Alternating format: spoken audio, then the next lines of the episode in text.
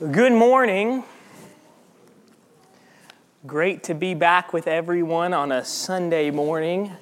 Me and Elaine were talking, and we can't decide exactly how long it's been since we've been here on a Sunday morning, but it's been a few weeks, so we're excited to be back again with the family here studying God's Word together. You might remember in the gospel meeting a few weeks ago, however long ago that was, we went through 1st and 2nd Peter. And it reminded me of something that came up when I taught the middle school class about a year ago. Because the middle schoolers, they were studying through the Old Testament, and I taught one of the quarters.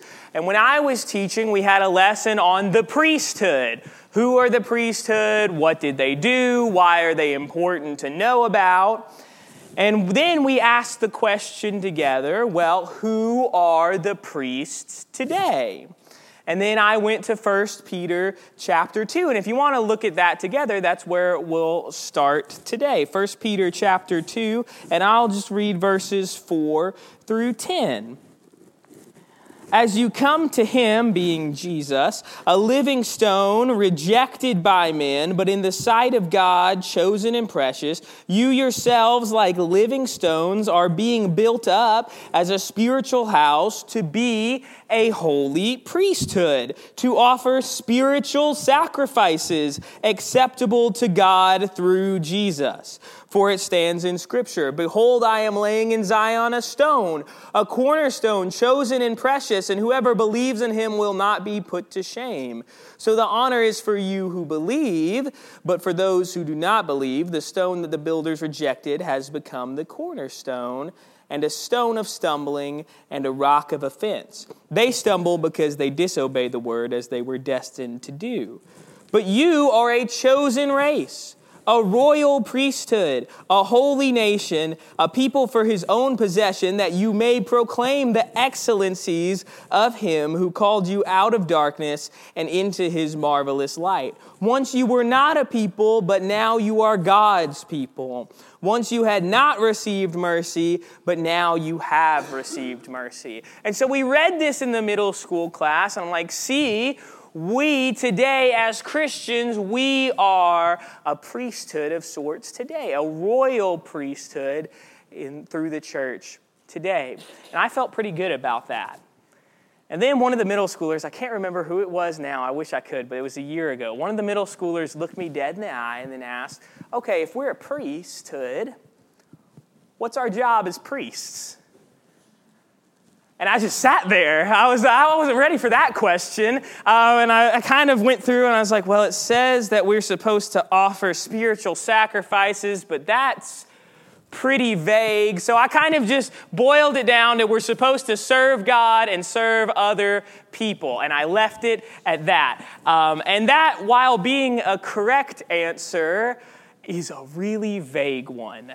And so I've come in part to redeem myself a little bit. And we're going to look a little bit at what the priest's job is today. But we're just going to, that's a big topic. You could talk for days and days and days about everything priests did. So we're just going to look at one thing that priests did today, one that I don't think we talk about enough, and that is in Numbers 6. Numbers 6, where we see this priestly blessing or priestly prayer. I should say at the beginning, I'm going to use those terms interchangeably. Number 6 never explicitly calls itself a prayer, but it is the priest asking God on behalf of the people, so I think that qualifies as a prayer. So if you hear me use those terms back and forth, that's why.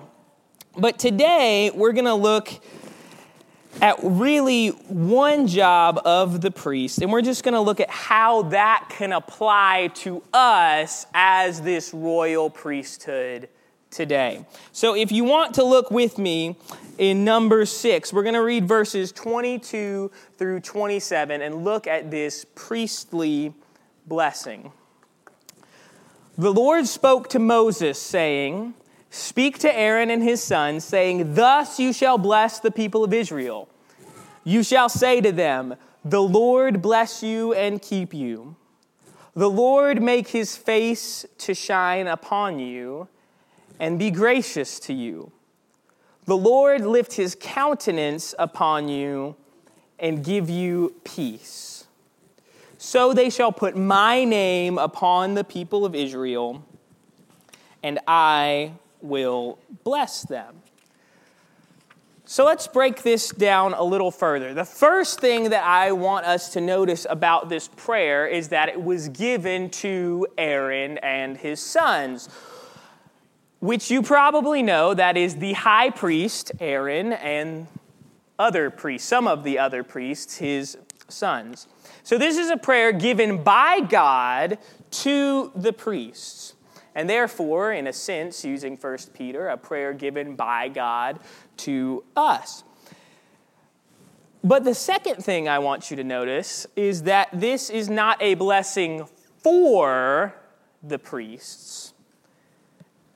Instead, look at who the focus is on, who the recipient of this blessing is. Thus you, the priest, shall bless the people of Israel, and you shall say to them. So this is a priestly blessing for the people, for others in God's chosen nation. In other words, this is not a prayer focused on me. This is not focused on what I want, what I need. This is focused outwardly. This is focused towards what the others in God's people need. And I think that's very important. It's a prayer focused on how God can help you. God can help others. But let's look at what this prayer for others is really about, because it is really deep. This is not a prayer that I hope you have a good day. This is not a blessing that I really hope you get a restful night's sleep. This is a thoughtful and comprehensive set of blessings. First, they're inviting God to bless the people, inviting God to show Israel love and mercy and give them life. God bless you. But the prayer doesn't stop there. It is powerful enough to say, God bless you. That is a amazing enough thing to say, God bless you. And that is an important thing to do. But the prayer keeps going. It says also, God keep you, which is to say, God protect you from danger and from evil. If you want to turn to Psalm 121, I think Psalm 121 gives a much better summary of what it means for God to keep than I could.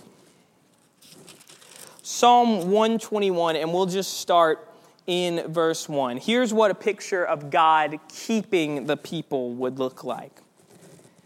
I lift my eyes up to the hills.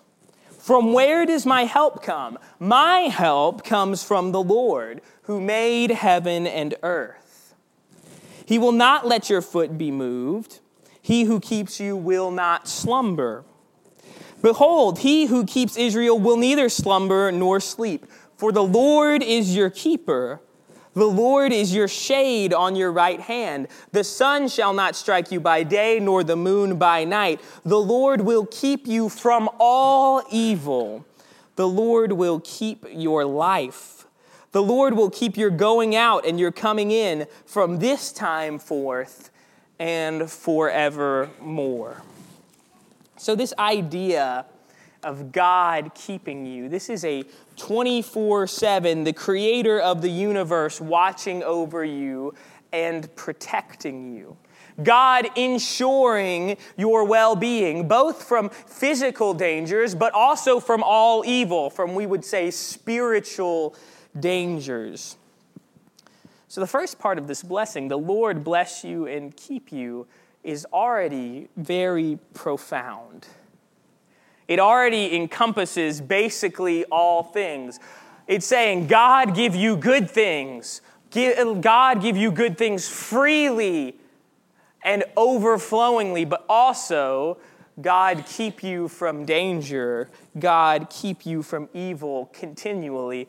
The first part of this prayer already essentially asks for complete coverage from God. the Lord bless you and keep you. But next, the Lord make his face to shine upon you. This is a common phrase in the Psalms. It's not unusual to hear the Lord make his face to shine upon you. But if you really had to sit and think for a second about what that means, what would you say? Because I think I've heard this phrase mostly in number 6 pretty frequently in my life, but I had never really stopped to think, what does that even mean? The Lord make his face to shine upon you. I know it's a good thing, but that's about as far as I got. But if you look in the Psalms, this phrase, God's face shining on the people, comes up over and over again, and it is paired with a wide variety of other blessings. I'm going to kind of hit some of these rapid fire because there's a few to go through, so I'll put them all on the screen if you're a note taker. But Psalm 80 repeats this phrase over and over again, 3 times as sort of a chorus in verse 3, verse 7, and verse 19. It says, "Restore us, O Lord God of hosts. Let your face shine that we may be saved." So God's face shining in Psalm 80 is paired there with restoration and redemption and salvation of the people. In Psalm 119, verses 134 through 136, the phrase is again paired with redemption and protection, but also with a love for God's word and a love for following him. It says there, "Redeem me from man's oppression, that I may keep your precepts. Make your face shine upon your servant, and teach me your statutes." So God's face can shine on us and redeem us through his word. In Psalm 31, we also see God's face shining as an act of his steadfast love and as an act of his justice. So over and over again, we see God's face shining on his people as an act of recreation. Through God's love and through God's mercy and through God's justice and through his word, he renews his people, both physically and spiritually. God's face shining on you, God's lifting his countenance upon you, because that's a very similar phrase, are 2 of the greatest blessings God gives his people. It is as if you are supposed to imagine the feeling of warmth of God's love shining on you. That's the picture. All of the blessings and saving power washing over you like sunlight. If you think about, you ever spent a whole bunch of time indoors, maybe sometimes, you work for a long period of time, you're inside, and then you walk out for maybe lunch break or something, and the sunbeam just hits over you. And that feeling of warmth, that feeling of joy, that's the idea here, except instead of it just being mere sunlight, it is the light of God's love and blessings washing over you. The Lord make his face to shine upon you. The Lord give favor to you and make his countenance upon you. And then in the parallel blessing, I'm skipping ahead. I'm going to look first at what's followed there, this blessing of grace. The Lord make his face to shine upon you and be gracious to you. A blessing that God will freely give his people life and redemption and mercy and his power unto salvation. If you want to turn over to Hebrews, the author of Hebrews uses a very similar picture in Hebrews 4 when talking about our high priest and King Jesus and how we come before God in prayer. Hebrews 4, verses 14 through 16 says it this way. Since then we have a great high priest who has passed through the heavens, Jesus, the Son of God, let us hold fast our confession. For we do not have a high priest who is unable to sympathize with our weakness, but one who in every respect has been tempted as we are, yet without sin. Let us then, with confidence, draw near to the throne of grace, that we may receive mercy and find grace to help in time of need. Hebrews says that we, like the priest in Numbers, can be confident when we approach God asking for his free gift of grace. That we don't have to have any doubt because we know that God will send grace to us when we ask.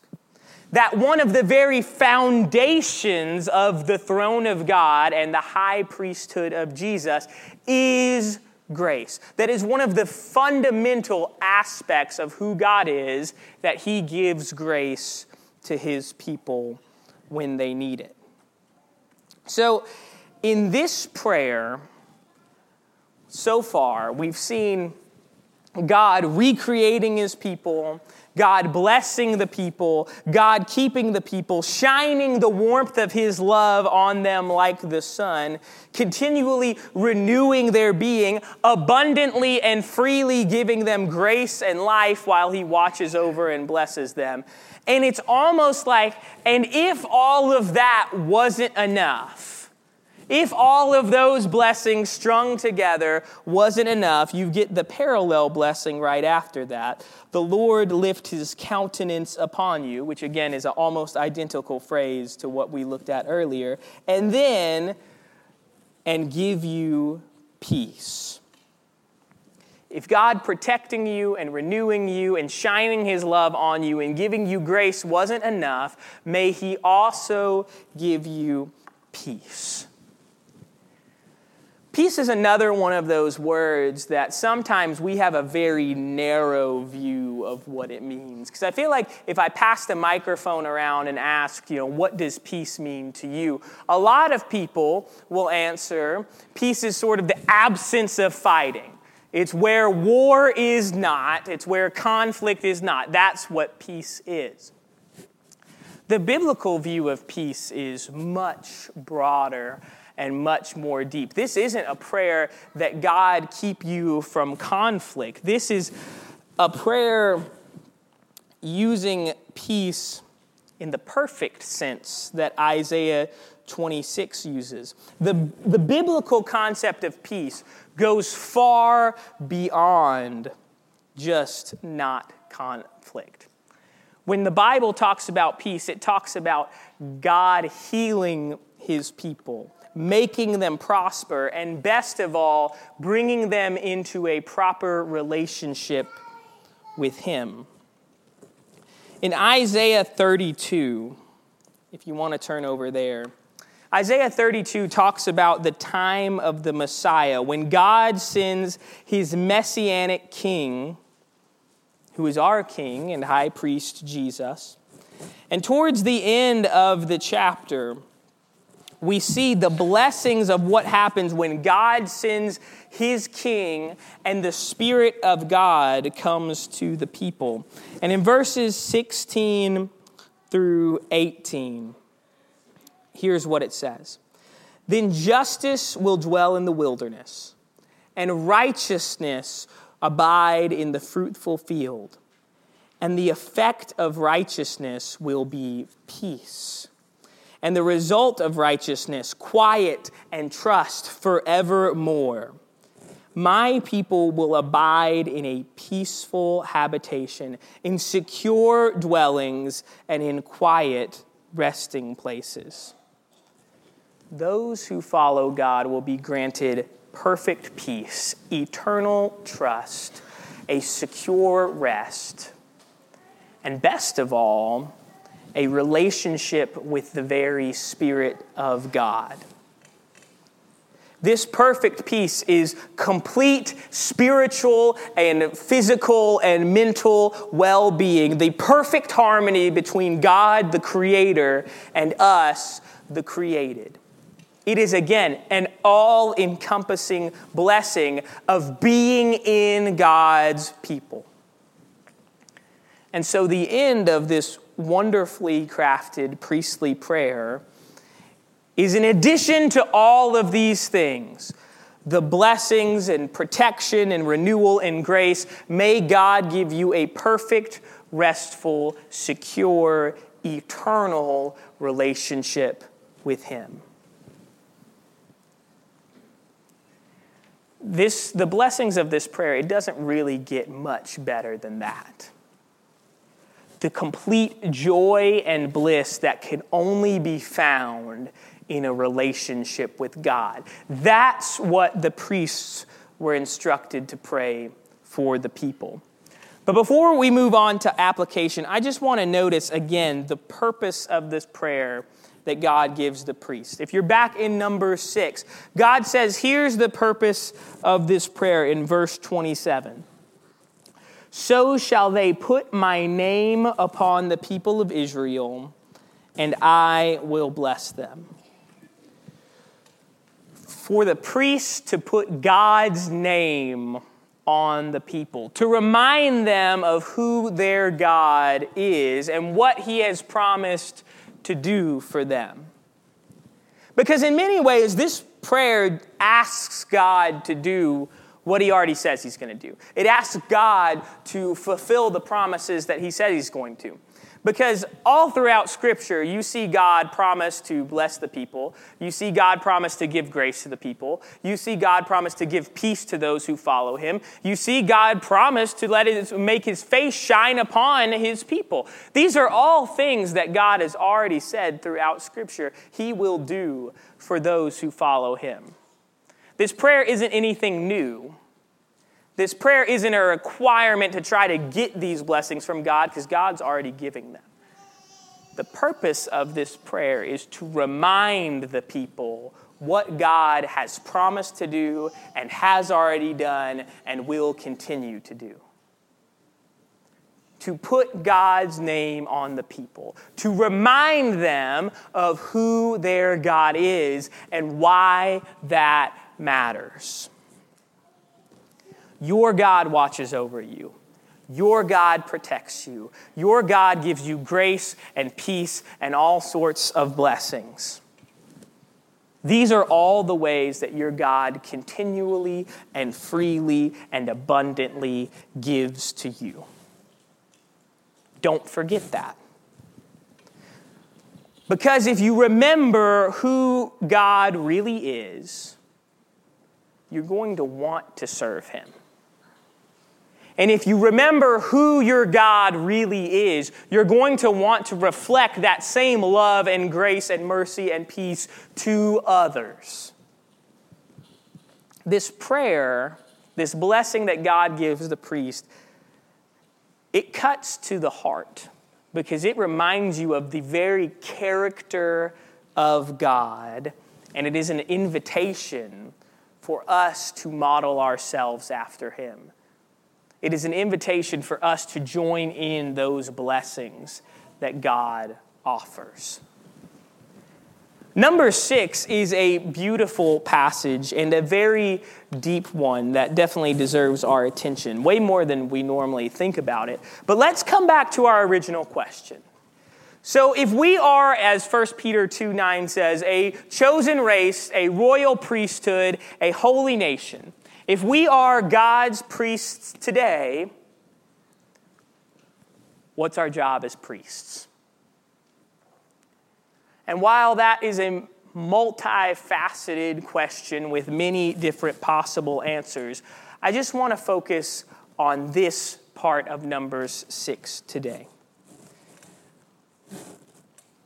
Because 1 Peter kind of gives us a little bit of the hint of the answer, that we are made a royal priesthood so that you may proclaim the excellencies of Him who called you out of darkness and into His marvelous light, so that you can tell others, so that you can share that light with others, so that we can offer the spiritual sacrifice of God of the fruit of our lips, the praise of our mouth. And I think in part that's exactly what Numbers 6, the prayer there, does. Part of our duty as God's royal priesthood is to pray like these priests did in Numbers 6. And I'm not saying it has to be these exact words, but I am saying that our prayers for others need to hit this purpose. I want you to notice the prayers in Numbers 6, it isn't like the prayers we normally pray for others, or at least not the prayers that I normally pray for others. Take 2 seconds to think about when you're praying for others, why are you doing it? What are you praying for? I think for the majority of us, and I won't claim to speak for all of us, we pray for things like when they're sick, or when they have a loved one who's sick, when they're going through some hard time, or they have a big decision to make. All of those are good and valuable and scriptural prayers that we should keep praying. But Numbers 6 calls us to even a higher standard in our prayers for each other. The priestly prayer in Numbers 6 was not given on a specific purpose or a specific occasion. When this happens, pray this prayer. It wasn't given on a specific day. When this day comes, pray this prayer. It is a continual, thus you shall bless the people, you shall say to them. This is not situational. This is not conditional. It kind of feels like the author of Hebrews saying that we should encourage each other as long as the day is called today. That's the same impression I get from this prayer in Numbers 6. When should we be praying this sort of blessing? Always. Always. So if you're praying for the sick and the mourning and those going through tough times, great. Keep doing that. That is a great thing. Add this sort of prayer to your prayer for others. Pray this prayer for everyone. Pray this for the family that sits in the back that you don't know very well because they always have to rush out right after service. Pray this for the person that sits on the other side of the auditorium that you don't always remember their name, but you know their face. Pray that God blesses and protects them and renews them and give them grace and peace. And when you do that, He will bless them. But notice again, this prayer has a greater purpose. Number 6 says to put God's name upon His people. 1 Peter says to proclaim the excellencies of Him who called you out of darkness into His marvelous light. So don't just pray these things. Tell people that you're praying this for them. Get used to saying, hey, Sam, I just wanted to let you know this week that I'm praying that God gives you grace and peace. Get used to saying, hey, Alexis, this week I'm going to be praying that God blesses and protects you. Get used to saying, hey, Skip, this week I'm going to be praying that God blesses you freely and continually. Because when we do that, not only are we encouraging the group as we're commanded to do, not only are we strengthening the unity here as a family, which we are commanded to do, but we're reminding the people here of who our God is, what He has promised to do, and what He will do for them. The promises that He made that He will assuredly keep. Do you see how powerful that is? To put God's name on the people. To remind them of His blessings and say, keep striving for Him. I'm praying for you. Just because I love you and I want God to bless you. Because our God is faithful to bless and to save. And you're probably going to get some weird, awkward looks. That's not a normal thing. It feels a little weird to say that. But I guarantee, if you take this step to put God's name upon his people, you will see the results. You will see a group reminded of the strength and peace and love that we have both in God and in the priesthood here. You will see a group much better equipped for the service of our high priest. So maybe that answers some of the question that middle schooler asked me a year ago. I hope it does. So this is my prayer for you. I'm going to go through the directory this week. I'm going to try to remember all those here this week, and I'm going to say, the Lord bless you and keep you. The Lord make his face to shine upon you and be gracious to you. The Lord lift up his countenance upon you and give you peace. And I just ask, as you go about your busy week, take some time, pick out a few people that you don't normally pray for, and pray this for them too. Let us pray and then be dismissed to our classes. Father, thank you for bringing us from not a people to your people. And not only your people, but a royal priesthood to you. Help us to better serve you and to better serve others. Help us to seek to reflect your grace and love and life and peace to everyone that we meet, especially to those in your kingdom. Help us to remember your blessings and to remember our relationship with you. And help us to keep them before us continually so that we may seek to honor you. Father, I pray this for all those in the family here. Please bless them freely and abundantly. Protect them both from the evil of this world and also the spiritual evils around them. Renew them continually. Revive their spirits.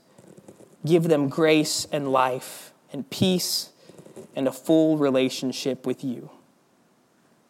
I pray this in your Son, our high priest and King's name. Amen.